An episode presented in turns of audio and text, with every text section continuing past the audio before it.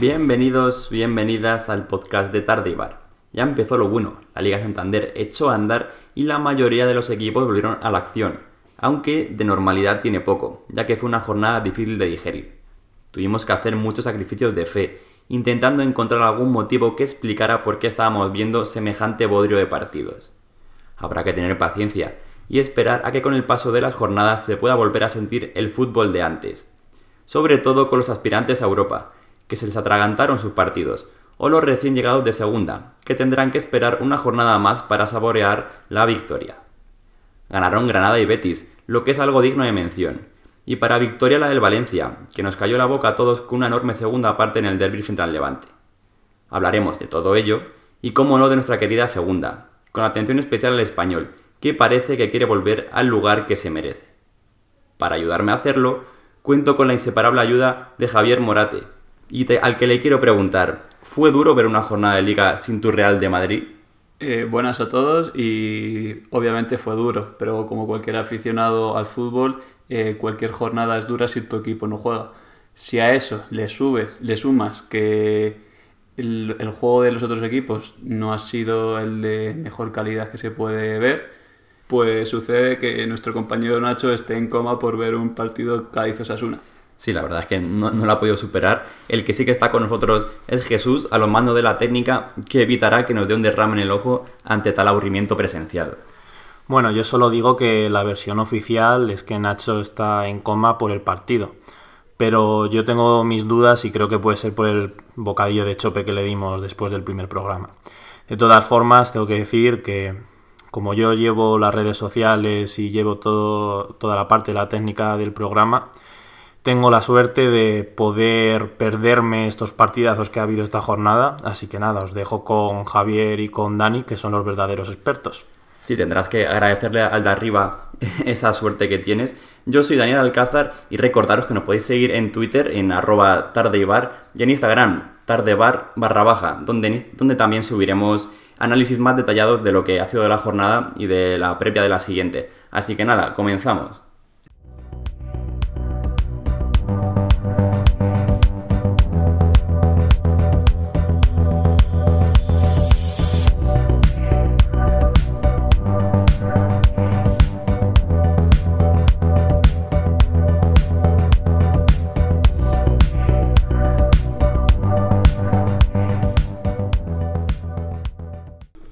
Y comenzamos haciendo un repaso de los resultados de esta jornada, comenzando con el sábado con el Eibar 0, Celta 0, Granada 2, Bilbao 0 y Cádiz 0, Osasuna 2. Y el domingo se jugaron Alavés 0, Betis 1, Valladolid 1, Real Sociedad 1, Villarreal 1, Huesca 1 y el partido que cerró la jornada, Valencia 4, Levante 2. Y recordad que se han aplazado 3 partidos debido a las competiciones europeas que jugaron estos equipos. Son el Sevilla Atlético, el Barcelona-Elche y el Real Madrid-Getafe. Y nada, yo te quiero preguntar, sobre todo si viste, Javi, el Eibar-Celta, porque yo no lo vi, me pareció una mierda y ni siquiera me lo vi después porque dije, un 0-0, es que no hay quien se lo trague esto. Verlo al completo no pude hacerlo, pero sí que vi una gran parte del partido. Sí es verdad que el Celta mereció más. Dimitrovic fue el mejor del partido por parte del Eibar. Y eso, salvó de una derrota a su equipo. Tampoco tuvo muchas ocasiones el Eibar, alguna de Pedro León por encima. Y bueno, el Celta intentando hacer un juego bueno con los jugadores que tiene, pero sí es verdad que se asemejó en gran parte del partido al partido del Betis Alavés, más bien un juego de patadón para arriba y a ver quién consigue la pelota. Y lo bueno que puedo destacar del Celta es Emre Mor. Es un jugador que hace dos temporadas estaba ya fuera del equipo, lleva sin contar para el Celta desde hace tiempo, se intentó dar salida en este periodo de verano y al final no sucedió y fíjate, ha sido el mejor del partido y una calidad que demuestra lo que en teoría era el potencial de este jugador. Sí, lo de Emre Mor es un caso curioso porque lo fichó el Dortmund como promesa turca, el nuevo Arda Turán, por así decirlo, aunque su juego es distinto, pero un poco ese mismo estatus. Y luego fue también sonado su fichaje por el Celta, porque el Celta apostó, fueron 14 millones por él. y que no ha triunfado nunca. Y es verdad, sobre todo es por su comportamiento, que debe tener una cabeza guapa el chaval. Pero vamos, o sea, por estos amistosos que ha habido antes de comenzar la liga, todo el mundo destacaba, guau, en Remor ha metido dos golazos, tal, ojo en Remor. Y este partido ha demostrado que está fino. Ahora habrá que ver si puede mantener este buen ritmo el resto de temporada. Yo al Celta sí que le veo que este año debería pasar menos apuros para salvarse, porque ha mantenido plantilla, ha perdido Rafinha, pero si ahora en Remor te ayuda, pues más o menos lo compensas. Y luego sí que tienen a un chaval, a Renato Tapia, que también hablaban cosas buenas de él, y yo creo que deberían pasarlo mejor. No va a entrar a Europa ni de coña, pero sí que a lo mejor media tabla, sí. sin el temor al descenso como el año pasado. También destacar que el Celta ha mantenido o consiguió mantener a Olaza, importante en el lateral izquierdo, consiguió la cesión, creo que ha sido cesión otra vez, de Boca. Y Adre, el portero, porque si no me equivoco jugó lo que es en teoría el tercer portero, sí, porque tiene a los dos primeros lesionados. O sea, sí, porque fue el chanchullo guapo este de la última jornada de la liga pasada, que se lesionó el portero suplente y ficharon a Nolito como rollo el... Sí, o sea, la regla está de la UEFA de si te lesiona unos 6 meses puedes fichar a otro aunque no estés en mercado. Sí. Pues hicieron un chanchullo bastante feo. Y cara, yo creo que el karma les jodió porque se lesionó su portero titular. Y por parte del Eibar, yo creo, ya lo dijimos el programa pasado, desciende, seguro además. Predicción fija. El segundo partido que subió el nivel, no mucho, pero subió algo en el nivel, fue el Granada 2, Athletic Bilbao 0. A mí he de decir que me gustó más el Athletic en el global, porque jugó mejor la primera parte y la segunda, que fueron cuando recibió los 2 goles, al final fueron por fallos defensivos. Y Williams luego al final dio un palo, o sea que al final jugó mejor, pero es verdad que el juego de Athletic es centros. O sea, centro al área. Que con Aduriz te valía eso, pero sin Aduriz tienes a Raúl García, que no es delantero centro que nunca lo ha sido. O y también cabalgadas de Williams. Sí, lo que pasa es que Williams ni jugó, o sea, jugó desde el banquillo, salió la segunda mitad. O sea que al final, a mí Gareta no es que no me convence nada estos... A ver, entiendo que Williams pues, estaría desfondado y por eso no lo he metido de titular. Pero... Me cuesta, o sea, entrenador que dices que es un bodrio de tío. Y luego el Granada, sí que al final, la primera parte no hizo nada, pero la segunda se metió a presionar, y sobre todo destacar a Luis Milla, que venía de segunda, venía muy bien recomendado que lo hizo muy bien en segunda. En el Tenerife, sí. Y el tipo, no paró de presionar. El segundo gol fue un robo suyo, o sea, fue un muy buen gol, robo suyo, conducción por el centro, y de fuera del área se la marcó. O sea que bastante bien el chaval. Sí, pero sobre todo este partido vino marcado por la polémica entre la típica y continua batalla entre la Federación y la Liga, a ver cuándo se jugaba este partido. En teoría iba a jugarse el viernes, pero como la Federación el año pasado dijo que no se podían jugar ni los lunes ni el viernes, al final se pasó al sábado. Vimos también el primer gol de Ángel Herrera, el primer gol de este año de la Liga, importante mencionarlo, ya que en el anterior partido no hubo ninguno. Y sí, tienes razón, o sea, es preocupante la falta de gol de Athletic. Su juego se basa en prácticamente centros, y de ahí viene otra de las buenas noticias que puede tener este equipo, ya que uno de los cachorros que debutó, Morcillo, es impresionante el guante en el pie que tiene. O sea, si su juego se basa en eso, este chaval por la banda puede causar bastantes estragos al resto de equipos. Es que al final el problema del Bilbao es que entre su política, que tiene mérito, pero al final te ahoga un montón, es que no tienes ningún delantero bueno en plantilla, claro. Porque Williams deja de ser un extremo veloz. Sí que le puede jugar delantero, pero al final no tiene el remate que puede tener ni Aduriz ni incluso Raúl García. O sea, al final, vale, tú tiras centros como loco, porque tienes desborde en bandas, y porque el chaval este, verdad, que jugó muy bien. Yo creo que fue el mejor del Athletic. Pero claro, centros ¿a quién? O sea, que Raúl García te puede rematar a alguno, pero al final está muy solo Raúl García. O sea, que no tiene... Si los dos centrales le marcan a él, porque luego tienes Muniain, que obviamente no es rematador. Y en la izquierda, o sea, la derecha tienes a De Marcos. De Marcos. Sí. Villalibre, que es tu segundo delantero, sea Villalibre, pues dice mucho. Y yo creo que se pudo apreciar en este partido la diferencia entre un gran entrenador como puede ser el Diego Martínez y un mal entrenador como puede ser Garitano. La verdad es que el Athletic lleva un par de años con entrenadores que no plantean ningún tipo de juego ni... Es que no es eso, no plantean juego. O sea, habría que hablar con Nacho, porque Nacho es del Bilbao. Habría que hacer un especial programa de toda la filosofía y tal de Athletic, pero es verdad que rollo Cuco Ciganda. O sea, no habéis sentado más criticado en mucho tiempo en el Athletic. Luego te la juegas con Berizzo, que no estaba mal tirada, porque Berizzo sí que lo hizo muy bien con el Celta. Y encima pero, con cáncer, así que ya... Encima, superando el cáncer, el equipo falló. Yo creo que es como rollo... te acojonas por apostar por un entrenador extranjero, pues apostamos por todo en la casa. Y al final vuelves al estilo de siempre, del centrito, de juego directo hasta el final. O sea, que al final... Si no, o sea, con Aduriz te valía, sin Aduriz ese juego es que no te vale nada. Exacto. O sea, al final la mejor época de Athletic se vio con Bielsa, que es totalmente distinto de las dos finales. Y yo creo que tampoco se hizo mal. Valverde no hizo mal. Supercopa de España. Sí, creo que alguna final de la Copa del Rey. Claro. Pero eso, yo creo que el Athletic tiene todo, cambiar de entrenador y yo qué sé, y robar un poco la movida. Y el partido que cerró el sábado fue el Cádiz 0, Osasuna 0, que tampoco vi.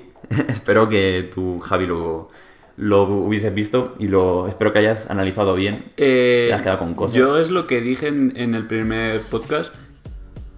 El Cádiz pecó de inexperiencia en Primera División y el Osasuna... Fíjate, yo pensaba que sin el Chimi y Ávila, yo lo dije 1-1, pero al final quedó como dije que iban a quedar con el Chimi, que era el 0-2. El Rubén García, Roberto Torres, jugadores superiores, bastante superiores en cuanto a calidad a los jugadores del Cádiz. Negredo ni apareció, o sea, ya cuando venga Nacho el menos lo tendrá que rebatir. Y es que se pudo ver, por ejemplo, en el primer gol. O sea, en el primer gol fue una pérdida absurda en el medio del campo que propició el gol de Adrián López prácticamente a los inicios del partido. Tiene que mejorar mucho el Cádiz. Tiene que plantearse seriamente cómo va a jugar. Y Osasuna, increíble, Arrasate tomando los mandos y demostrando que yo creo que va a ser una temporada similar al año pasado. Y media tabla, incluso si hay suerte, y Europa que la veo muy difícil, pero bueno.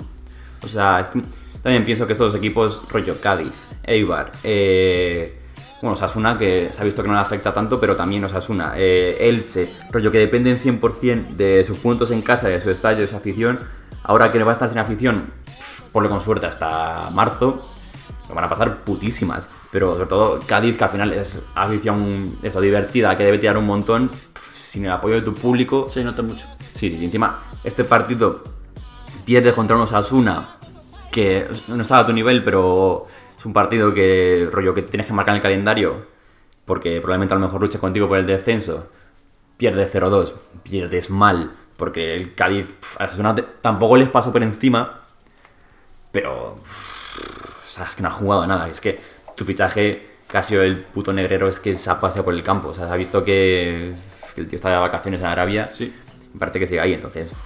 No. Y un buen gol de Rubén García. Si no habéis visto, el 0-2... Es bastante bonito, o sea, es un remate con un giro de 180 prácticamente en el aire, una tijereta bastante plástica y entra por la escuadra. O sea, para mí es si no es el mejor gol de la jornada, porque ahí tiene que andar con el de Morales, que ya hablaremos, está por ahí. O sea, Rubén García, que es uno de los mejores, o sea, tuvo buen rendimiento el año pasado ya y este año parece que va a seguir por el mismo camino. También deciros que Caleri ha sido fichado, bueno, no sé si yo cedido o fichado, cedido, ¿no? Cedido. Para sustituir al Chimi. Y Estupiñán se puede ir. Ojo, Estupiñán, que también lo veremos, que lo tiene el Villarreal hecho. O sea, no confirmado como Caleri, pero sí que hecho. Y el domingo abrió con un Alavés 0 Betis 1. Este me lo vi, este lo he sufrido como un cabrón, porque, o sea, no estaba de resaca, pero sí que estuve en el pueblo, movida familiar. Dije, bueno, para superar un día de pueblo, un domingo, qué mejor que una vez Betis. Digo, al final el Betis jugará bien. Pues es que ni eso, es que madre mía, es que me acuerdo que estuve en mi casa que me quería morir. Pero bueno, de la vez horrible. Y del Betis, a mí me gustó Guido Carrillo, por ejemplo, me parece que es buen pivote. Y al final es que el Betis toca mucho, toca bien, tiene la posesión. Con Pellegrini, en teoría, es mejor entrenador que Rubi. Pero es que Borja Iglesias, por ejemplo, es que me desespera. O sea, no sé qué coño le pasó en el Español para explotar tanto.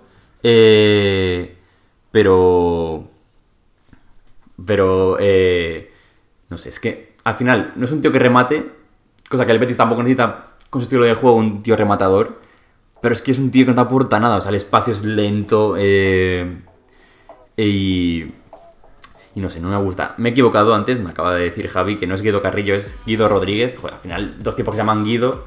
También está Guido Pizarro, que era el del Sevilla. Joder, pero es mexicano, ¿no? O argentino. No sé. Argentino, ya me jodería llamarme Guido, también te digo. Pero bueno, tú, Javi, este partido, a la vez, sobre todo, ¿tú le ves alguna mejora? Porque el tío jugó horrible. Nada, a ver, si este año va a ser igual para la vez, depender de Lucas Pérez y José Lu arriba, y que Pacheco esté esperado y te detenga todo. Por suerte yo creo que han hecho un buen fichaje, que es Bataglia en el centro del campo. Rodrigo Bataglia. Y me sorprendió bastante que Agregaviria no saliera de titular. Sí, porque creo que era, vamos, es lateral izquierdo ofensivo además. O sea, que para Machín eso, que reconvertirlo como carrilero es más fácil que los que jugaron, porque fue un Rioja y el otro Edgar, no sé quién. Edgar, o sea, sí. Que son dos tíos, eran extremos, rollo al final. Yo lo que pienso es, Machín es buen entrenador, pero tiene demasiado fijo su esquema. Al final, es el equipo que se adapta a ti. Y yo creo que eso no está pasando por buena temporada, porque salió despedido del Español, salió despedido del Sevilla, del Girona no se ha visto un buen juego. No, o sea, es que al final ya a la vez, yo creo que ha hecho enorme mercado porque ha mantenido a Joselu y Lucas Pérez. Pero al final, tienes a Joselu y a Lucas Pérez solos, rollo, sojear un balón, hacer maravillas, y luego el resto del equipo echado para atrás. Al final, defiendes bien, que es que defiendes con 8 jugadores o 9, pero es que al final el ataque es que es planísimo, todos. El peor partido de la jornada, sin ninguna duda, a pesar de que hubo un gol en el último minuto de Tello, fíjate cómo tuvo que ser el partido. Sí, salvando el culo al Betis. Y el Betis, pues, Canales. Sí, no, Canales tiró al palo, además, una falta, creo. O sea, el Betis, yo supongo que algo mejor lo hará, porque Pellegrini me parece mejor entrenador que el Rubi, pero o fichan a un 9 o algo tienen que hacer en la delantera, porque ya te digo, Borja Iglesias mal, Loren Mojón, pues lo que es, y ya te digo. Está ahí, ¿cómo se llama? El Sanabria, repescado. A ver si funciona. A ver, no me parece un mal delantero, pero como revulsivo. O sea, 6 goles en el Genoa en Serie A. Más que 3 goles de Borja Iglesias. Sí. Es que lamentable, tío. O sea, a mí no odio a Borja Iglesias, pero me jode un poco rollo que el tío el año pasado jugó fatal, pero se hizo amigo de la prensa. Y ya no de la prensa tradicional, sino amigo de youtubers. Si cae bien en redes sociales, entonces parece ser... Sí, que se le critica menos. Sí. Y al final, o sea, a ver, los equipos no son tontos y si juegan mal no te sacan, pero que te critiquen menos, que no hablen mal de ti, influye un montón. Sí, y eso me jode un montón. Influye, y que también trae marketing, porque al final, no sé si os acordáis de que a principios de esta cuarentena, con los torneos estos de FIFA, los estuvo jugando, y luego también cuando volvió en los entrenamientos, que se pintó las uñas, hubo mucha gente que le dijo que eso era de mujeres, y el otro le dijo, bro, estamos en el siglo XXI, cada uno puede hacer lo que quiera. Entonces, pues, aunque la afición del Betis tenga menos IQ que una piedra, pues al final eso, quieras que no, llama a la gente. Sí, al final, juego mal, bueno, pues a ver si tiro por otro lado y yo que sé, me hacen más casito y puedo tener mejor imagen. Y bueno, a partir de aquí los partidos subieron de nivel, gracias a Dios, y con el Valladolid 1 Real 1, también me gustó mucho el Valladolid, me parece, o sea, se comió la Real la primera parte, se lo comieron entero, o sea, no marcaron 3 goles, porque es verdad que no tiene un delantero tampoco muy fiable. Mira que han fichado el de 40 goles, 30 goles en Austria, que jugó la segunda mitad. Y luego Sergio Guardiola es buen delantero, pero es más segunda punta. Pero aún así, Orellana, por ejemplo, me parece un escándalo. O sea, al final, justo como lo vi después del Betis, yo pensé, joder, Fekir es bueno, pero digo, Orellana es que al Betis yo creo que le viene incluso mejor. Porque al final es un tío que de perfil bajo, tal, ya salvó al Eibar la temporada pasada del solito. Yo creo que, vamos, con el Valladolid fue el mejor y... muy buen Valladolid. Luego por la Real, a Tinso y Javi, muchos canteranos. Muchísimo. ¿Quién te gustó de ellos o a quién viste más destacado? Es que, a ver, no puedo destacar a ningún jugador de la Real realmente porque el juego fue malo, o sea, no es nada comparable al del año pasado. También decirles que faltaban muchos jugadores, muchísimo, no estaba Yarzábal, no estaba Silva y el jugar con bastantes canteranos, que al fin y al cabo uno fue el que te dio el puntito, una cantada enorme de Masip, portero que para mí está hiper sobrevalorado. Y eso, o sea, es que es impresionante cómo un equipo que se está jugando la vida, porque al fin y al cabo el Valladolid va a estar ahí, puede tener un portero que te dé una de cal y una de arena. O sea, al final Masip es verdad que tiene actuaciones muy buenas, rollo, buah, partidazo de Masip, se ha parado todo. Pero luego tiene cantadones. Es que es verdad que lo que dice, este partido lo empata la Real por la cagada. O sea, parece más una falta de estas que centro al área, no remata al delantero y al portero es que la coge pero se la escapaba. Es como, tío, no puede ser tan inútil. Pero bueno, me ha gustado mucho de la Real Barrenechea, que ya jugó el año pasado, ya lo hizo bien el año pasado. Y parece que este año va a seguir por la misma dinámica y solo tiene 18 años, cosa que... Sí, buena proyección sí, tiene. Y nada, es verdad que tampoco el partido dio mucho para más, pero... O sea, el debut de este delantero, no me acuerdo cómo se llama, el austriaco, tampoco hizo mucho, pero bueno, debutó, que es algo remarcable. Y el partido para mí, sorpresa, porque yo veía una victoria clara de Villarreal, fue su empate a 1 contra el Huesca. El Villarreal es verdad que jugó mejor, tuvo más ocasiones, pero el Huesca no se quedó atrás. O sea, si podéis ver el gol del Huesca, es muy bonito, porque combina muy bien. Sobre todo me sorprendió el Huesca, que Nacho ya habló bien de ellos en el programa pasado, pero no me acordaba que eran la pareja de Ferreiro-Juan Carlos. Ferreiro tiraba a la izquierda y Juan Carlos en el medio. El gol lo fabrican ellos y luego se lo dan a Maceo para meter gol. Y Javi, o sea, ¿te sorprendió que el Villarreal no ganara este partido? Sí, la verdad, o sea, yo ya sabéis, yo ya dije que iba a ser un 3 o 4-0 para el Villarreal.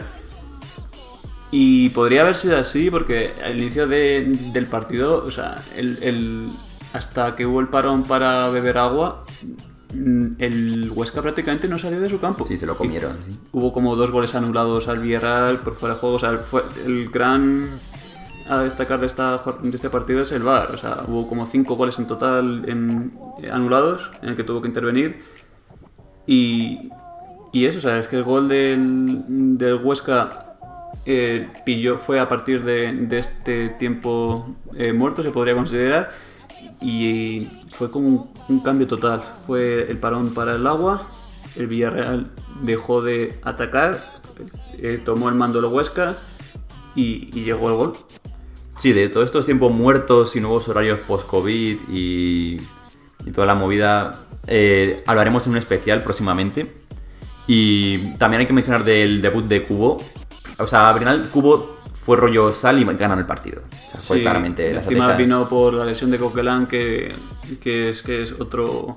Uf, a mí Coquelin no me gusta. Otra lesión más. A ver, a mí me parece un buen jugador, te sostiene bastante bien el campo, es un perro de presa, pero el historial de lesiones que tiene es bastante amplio. El año pasado en el Valencia estuvo bastante tiempo lesionado, en el Arsenal también tenía problemas similares.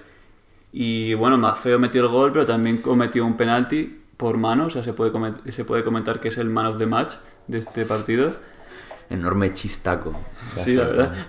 Sí, madre mía. O sea, el mejor fue Gerard Moreno, que es verdad que es un escándalo. Me gusta para la selección, Gerard Moreno. A mí lo que me flipó es que Luis Enrique no le llamara en primeras. O sea, que llamara... a Morata o a Rodrigo. O sea, no, a Morata no fue. No, Morata no fue, pero no fue de selección al final. No. ¿Fue Rodrigo? Normal. Rodrigo y no me acuerdo quién. Bueno, Ferran y Adama y estos. O sea, pero que fue sin delantero al principio. También te digo, es un poco cagada, no sé qué. Pero luego en los partidos de España... Sí. Ningún delantero metió gol. Sí, fue Sergio Ramos, Ansu Fati y Gaya, ese que se encontró ahí en Alemania. Y Ferran también metió gol. El Ferran, sí. Y hay que destacar también que... Vamos, lo que hemos dicho antes, que Estupiñán va a estar fichado. Le viene muy bien, aunque es verdad que el tío no defiende un carajo. Pero es que la lesión de Alberto Moreno, sí, que va a estar hasta como mínimo hasta marzo lesionado, necesitaba un refuerzo. Sí, es verdad que tenían a Pedraza y a Jaume Costa, pero es que Pedraza desde que jugó en el Alavés, no ha hecho nada. El año pasado en el Betis fue nefasto. Y Jaume Costa me parece un buen lateral, pero necesitarías a otro. Sí, o sea, a ver, Estupiñán, el joven, te puede mejorar. O sea, al final fue al mejor de la liga, fue el cuarto o quinto mejor lateral izquierdo, que no está mal. Cuando es una de las sensaciones de la liga. Sí. La velocidad que tiene sube, baja. Y bueno, está bien, porque además ese apellido da mucho pie a hacer bromas y memes. Entonces, pues bueno, que sigan las ligas es un punto a favor. Sí. Buen nombre. Y vamos, habrá que seguir con este Villarreal de Emery, que es que a mí Emery... Fue irregular en el partido, fue de más a menos... Cambios. Es el primer partido, que estamos dando muchas conclusiones, pero bueno. Sí, es que ha sido una temporada bastante atípica para todos los equipos, ha habido poca preparación, además la Liga acabó hace muy poco. Habrá que ver si se mantienen estos parones, porque cambian bastante el partido. Yo creo que, en mi opinión, deberían acabarse en octubre, en cuanto los equipos tengan las condiciones físicas, pero veamos. Porque hay que recordar que muchos equipos, o casi todos prácticamente, han tenido al menos un jugador con COVID, entonces eso tarda tiempo en recobrar la forma física adecuada, entonces pues bueno, tampoco podemos hablar mucho. Pero vamos, yo creo que lo que más destacaría de la jornada es que esos equipos que van a estar siempre en la parte baja, o incluso los que han ascendido, que van a estar peleando por ese descenso, o sea, por ejemplo, al final el Eibar, pues de puta madre, porque jugando un partido de mierda y estando encerrado atrás, consiguió un punto, pero luego, por ejemplo, el Huesca o el Valladolid, en plan, bien por sacar el punto, pero yo me iría con un poco de mal sabor de boca, porque podías haber ganado. Entonces, pues bueno, no está mal. Sacas un punto en la primera jornada, que al final es ir construyendo tu camino como una hormiguita hasta llegar a esos 35-40 puntos con los que te vas a salvar, pero bueno, no está mal para empezar. Sí, para esta primera jornada tan descafeinada, bueno, algo es algo. Y menos mal que el último partido, el derbi de Valencia, fue lo mejor hasta la jornada, un partido que no hubo defensa, eso es verdad, y lo bueno que no haya defensa es que hay goles. Y así quedaron 4-2, y, o sea, es que el Valencia, haciendo honor a su meme, le marcaron en el segundo 50, pero es que para descojonarse. O sea, ya parecía que iba a ser goleada, y luego al final resultó que le dieron la vuelta, porque el Levante, o sea, si de Acabí es malo, la defensa que sacó el Levante ese día, que es verdad que eran los dos suplentes, que no estaban ni Berizzo, que yo creo que es el mejor defensa, ni el otro que tampoco me acuerdo cómo se llama, pero vamos, los dos que tenían el Levante, es que vaya central esto, pero ni para segunda, yo creo. Y sí le clavaron 4, sobre todo Vallejo, que la temporada pasada no sabía ni jugó prácticamente, ni que estaba en el Valencia el tío. Sí, le ficharon el año pasado proveniente del Cádiz, y prácticamente no contaba. Pero, a ver, es un buen jugador. En la sub-21 ya en el Cádiz lo hizo bien. Lo que pasa que era joven, no contaba con minutos. Estaban jugadores como Ferran Torres, Canguilí, Guedes, muchos jugadores por delante. Para mí el Valencia, lo único bueno que ha hecho este verano ha sido la contratación de García. Es un buen entrenador, y comparándolo diría que el Valencia ahora mismo es como cuando estaba Fernando Alonso en McLaren, un buen piloto con una mierda de coche. Que él ya ha dicho que es una mierda de equipo. sí, la ha reconocido. Sí, estaba pidiendo refuerzos, pide fichajes. Sí, pide fichajes, y que no creo que tenga. Porque tú al final ves, y es que al final debutó un jugador de 17 años, que no lo hizo Musa, mal, o como sea, que metió un zapatazo que ya lo arregló, una cosa así. Pero es un equipo que le faltan cosas. Todo y faltan 15 días para que se cierre el mercado de fichajes, y la sensación que da es que no van a hacer nada. O sea, a mí la sensación que me da es que, porque el Levante estaba enfrente y porque la situación actual, pues están todos los equipos de mazo verdes, pero que en ataque sí que se la pueden apañar con lo que tienen ahora mismo, pero es que en defensa te llega un equipo serio, o sea, que no como el Levante, que al final fue Morales con sus dos chispazos. Vaya golazos. Sí, muy buenos golazos, sobre todo el segundo, que ya Acabí salta la finta, tú que dices, madre mía, y lo marcó bien, pero es verdad que atrás sonaba Murillo, otra vez que volvía. No está Gabriel Paulista un acompañante, ¿no? Porque con Diacabí y Mangala no vas a hacer mucho, y si encima no das una oportunidad a Guillamón, que no lo hizo nada mal al final de la temporada pasada, pues... Bueno, así, seguir con Guas en el lateral derecho, no sé qué te da ese tío. Y luego, con Dojo ya lleva 2 años, o sea, el año pasado hizo mal, este año habrá que ver, pero eso. También destacar a Kang In Lee, que el cabrón del coreano de Corea la mala lo hizo muy bien. O sea, el chaval al final que aparte de sus romper tibias la temporada pasada, intentarlo por lo menos, el chaval fue MVP del Europeo Sub-20, me parece, que llegó a Corea del Sur a la final, lo ganó. O sea que... No, Mundial Sub-20. Entonces, coño, el tío era bueno, tenía potencia, lo que pasa es que nadie le había dado la responsabilidad que ahora va a tener con Gracia porque no hay otro. Entonces... Sí, pues que pasar del todo a nada para gente tan joven no es... Sí, o sale muy bien, sale muy mal. Metiéndole en la rotación poco a poco. Pues aquí va a estar... Lo que estaba haciendo todo. Marcelino, y por eso una de las razones que fue despedido. O porque... Se llevaba mal con Lim. Sí, se llevaba mal con Lim por las formas de llevar cada uno el equipo. Era un firme defensor de la vida de los jabalíes. Sí, ojo. Ahí son más de matar a murciélagos. Activista de Pac-Man o de Greenpeace. @jabalí. Sí. Y nada, bueno. Por ultimísimo día de este partido, destacar que yo creo que subestimamos infravaloramos al Valencia. Que yo creo que no va a pasar a apuros para salvarse ni de coña. Yo creo que a Europa le va a costar, eso sí, pero yo creo que va a ser rollo pues eso. ¿El Betis el año pasado? Sí, yo creo que sí. Yo creo que van a tener que dar gracias a Gracia. Sí, no. Juego de palabras. pero sí, y esperemos que la siguiente jornada venga con mayor nivel, que los equipos vayan cogiendo ritmo y que haya más partidos a destacar. Y sí, bueno... Y para finalizar, tú, Javi, ¿con qué jugador de la jornada te quedarías? Por decir un nombre que digas, buah, este tío, o sea, es el MVP de la jornada. Pregunta bastante complicada. A ver, su equipo perdió, pero Morales metió 2 goles, fue el mejor del Levante, pero si me tengo que quedar con uno que ganó, me quedaría con Luis Milla, venga, porque hizo un buen partido, encima metió el gol, debutante en Primera División. Sí, Luis Milla. Luis Milla tiene pintaza este año, yo creo que enorme fichaje. No está mal para debutar. Sí, nada mal. O sea, hay buena contratación del Granada. Y yo también iba a decir Milla, y para no repetir, a lo mejor me quedo con Gerard Moreno, por ejemplo. O sea, al final, demostrando que es el mejor delantero que tiene ahora mismo España. Yo... diría Dimitrovic, sobre todo porque muchas de las opciones para salvarse del Eibar, por no decir todas, pasan por él. Pues bueno, ya ha ganado un punto, que no está mal, entonces pues bueno, veremos. Y pues nada, espero que os haya gustado este análisis, repaso de la jornada. Recordaros que nos podéis seguir en Twitter en @Tardeibar y en Instagram Tardeibar_. Nos podéis dejar todos los comentarios que queráis, críticas e insultos. Nada, aquí todo está bien recibido y todos contestamos con educación, porque para eso hemos venido aquí, para reírnos y para hablar de fútbol. Así que nada, muchas gracias por estar ahí y hasta el siguiente programa.